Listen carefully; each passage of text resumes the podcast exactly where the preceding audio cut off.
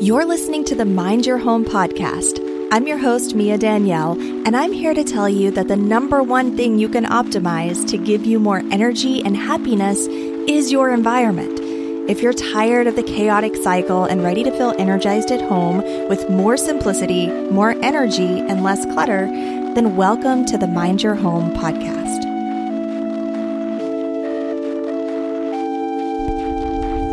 Hey, everybody, welcome back. Today, I want to chat about 10 ways that you can declutter faster. I know that everybody wants to have quick results, right? You want to be able to just get the clutter out, not make it a big mammoth project that's going to be overwhelming and last for weeks or months or be ongoing. And while it may not be realistic to think that your clutter is going to immediately disappear if you've been building on it for years and years and maybe even decades, if you want some tips on how to get through a lot of these tasks and projects in the quickest way possible, that's what we're going to talk about today the first thing that's going to help you to get those fast results is to write it down.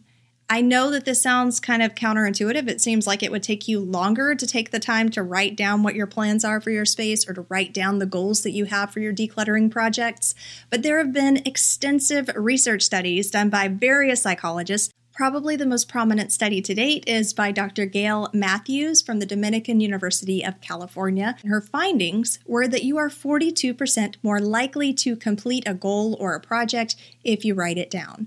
There is just something magical that happens when you put your thoughts onto paper. They become real and oftentimes they become scheduled because you're writing them down onto a calendar or you're associating some kind of a date or time with them. Whether you're writing down your goals for a specific space or a goal for a specific box that you're going to be decluttering tomorrow not only will it help you to complete the project at all and not fall victim to infinite procrastination which I know that we can all somewhat relate to but writing it down helps you to get clear and focused on what the end goal is. That clarity helps to propel you forward into taking action, and it keeps you motivated to the end result. Number two is to enlist help. Now, that doesn't mean that you have to call all of your relatives and try to schedule a date for them to come help out. It doesn't have to be something quite that formal. It could be something much smaller, like having your significant other just help you carry a few boxes downstairs, you know? Enlisting help kind of gets the ball rolling. I do this even on a really small, minute scale. You know, like if we need to go to the convenience store, I'm more likely to make that trip and to do the thing if Matt's coming along with me. Just like just having that extra companion, that extra, well, somebody else is going too. So now we need to get up and we both need to start moving. You know, it's like you keep each other in motion, right? So just enlisting help, even if they're not doing much, even if they're doing nothing besides carrying a box and standing with you, it's getting that ball rolling and adding a little bit of accountability to the mix at the same time. So it can be really powerful just to enlist a little bit of help from at least one other person. The third way to help you really speed up the decluttering process is to use what I call the process of actual selection as opposed to what I call the Thunder Eggs method. Now, a couple of weeks back, I did an entire video on this. You can watch the whole thing right here. But essentially, I'm talking about the only two ways to minimize your stuff, which is the name of the video.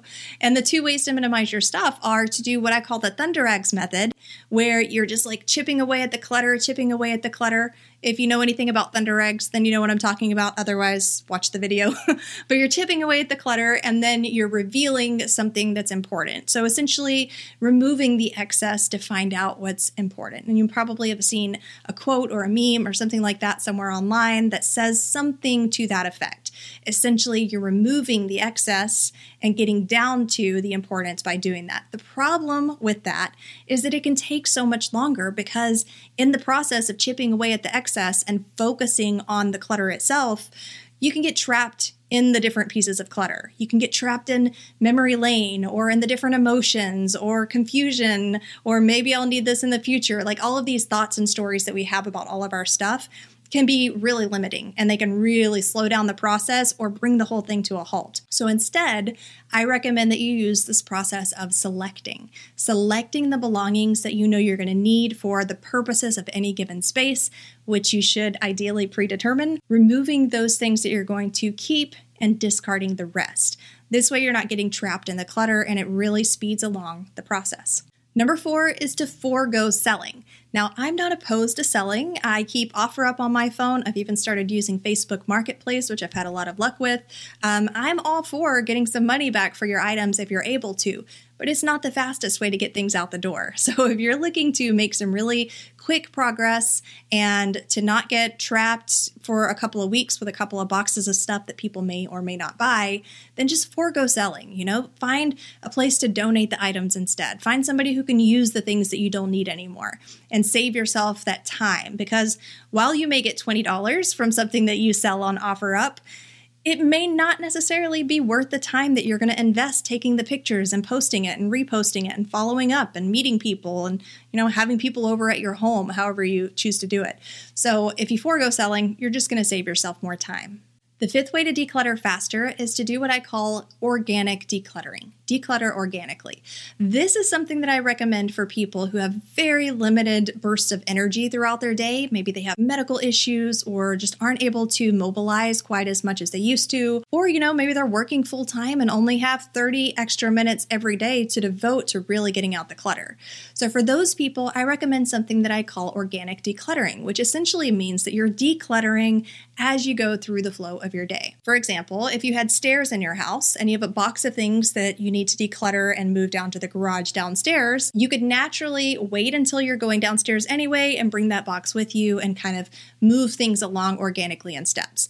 If you're cooking in the kitchen, while you're waiting on the water to boil, you could go through the junk drawer in the kitchen and kind of tidy it and set it aside. While you're standing in your bathroom after you take a bath or before you brush your teeth, you know, just opening your medicine cabinet and pulling out any facial or hair products that you're not using anymore. That would be an example of organic decluttering. And you can make it as minute as you want or as big as you want. The whole idea is that you're not having to think about it, you're not having to necessarily schedule it. You just have this agreement with yourself that every time you move from one zone to another, you're going to try to take at least one piece of clutter with you or arrange at least one tiny little section. One thing that's been studied is that adding a sense of urgency, some kind of internal time pressure, can help to increase results and greatly decrease procrastination. So, for people who refuse to pull the trigger or are slow to act or like to mull over and think about things for months before they actually take any action to do something, adding some kind of urgency to the mix, some kind of internal time pressure helps to decrease that procrastination and increase results. One way that you can do this is to set a timer. So, if it ever sounded silly to you that people recommend setting a timer for five minutes or 10 minutes and then decluttering as much as you can, and I can understand understand how that might sound silly because you might feel like, well, there's no way that I could finish what I'm doing. The reason that people recommend that you do that is that it does add that sense of internal urgency. And even if you go beyond the timer, that's totally fine because at least at that point you're working off of momentum and flow. But the goal is to get started with that internal urgency, adding some kind of parameters, and then rocking and rolling. You know, I think it's interesting. I use a lot of productivity apps and task apps and different kinds of timers. And one of the ones that I use frequently is called the Pomodoro timer. And the reason that the Pomodoro technique works so well, and people talk about it all over the place, if you Google Pomodoro technique, you'll see what I'm talking about. Essentially, it's where you work for a set amount of time, like 25 minutes, and then you take a five minute break. And then you come back and you focus down for another 25 minutes, and then you take a five minute break. And then the next time you take a longer break. And so it's chunked down so that you're not just draining yourself doing these big, long projects with no intermission. And even though you're taking more breaks, it's so interesting that it actually causes you to cut down on your time because the time that you're investing is so focused. And even on that app, it has the option to keep a ticking timer in the background which I turn off because I think it's a little annoying because I get a little too anxious when I hear that like oh I need I need to go faster I need to go faster. But it's effective. Hearing that timer does make you want to go faster. And so that's a similar idea to just even setting a little timer on your phone going through a drawer in the house and then using that as internal pressure and urgency to help move the needle forward. Number 7 is to actually recharge first I think that this one is way overlooked and underutilized. And it's honestly one of my biggest secrets for getting things accomplished is that I have to make sure that I'm in the right mindset before I even get started. And it's like I tell my students if you go in there with a mindset of, oh, this is overwhelming. Oh, this is going to take all day long. Oh, I better get comfortable because these clothes are going to take me hours to go through. When you go into it with that mindset, your body takes actions that go along with that mindset. You do sit down more slowly. You do move through things more sluggishly, right? Uh, you're not as fired up to move through the process. So, getting yourself in the right state of mind. And that could mean like taking a walk outside It could mean like doing meditation if you're into meditation, reading a couple of pages or chapters from a motivational book, something that helps you to feel strong and empowered and actually feel fast because when you feel fast, you are faster. It's funny how that works, but it does. Somebody who likes to run or who maybe is prepping for a marathon, they're not going to play some slow classical music, most likely, while they're running. They're going to play something that gets their heart pumped that's going to make them want to move their body and move their body faster.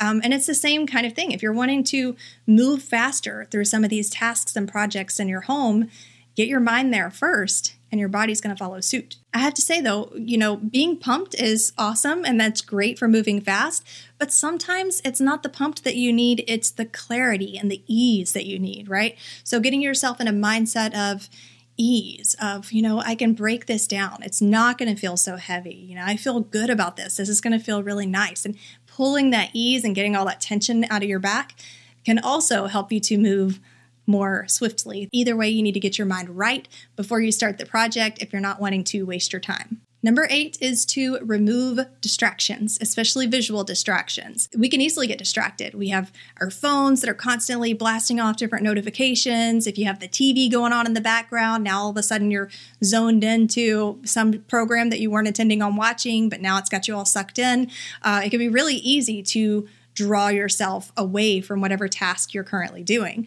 And so removing those distractions can save you hours of time, like actual hours of time, because when you're distracted, your attention is still focusing on something. You're not even realizing how much time is passing. It's like this void that just expands and expands. And before you know it, half the day is gone and you haven't completed anything just because of the distractions. So simply putting your phone upstairs on the charger and making sure the TV is turned turned off could save you hours in the process of decluttering.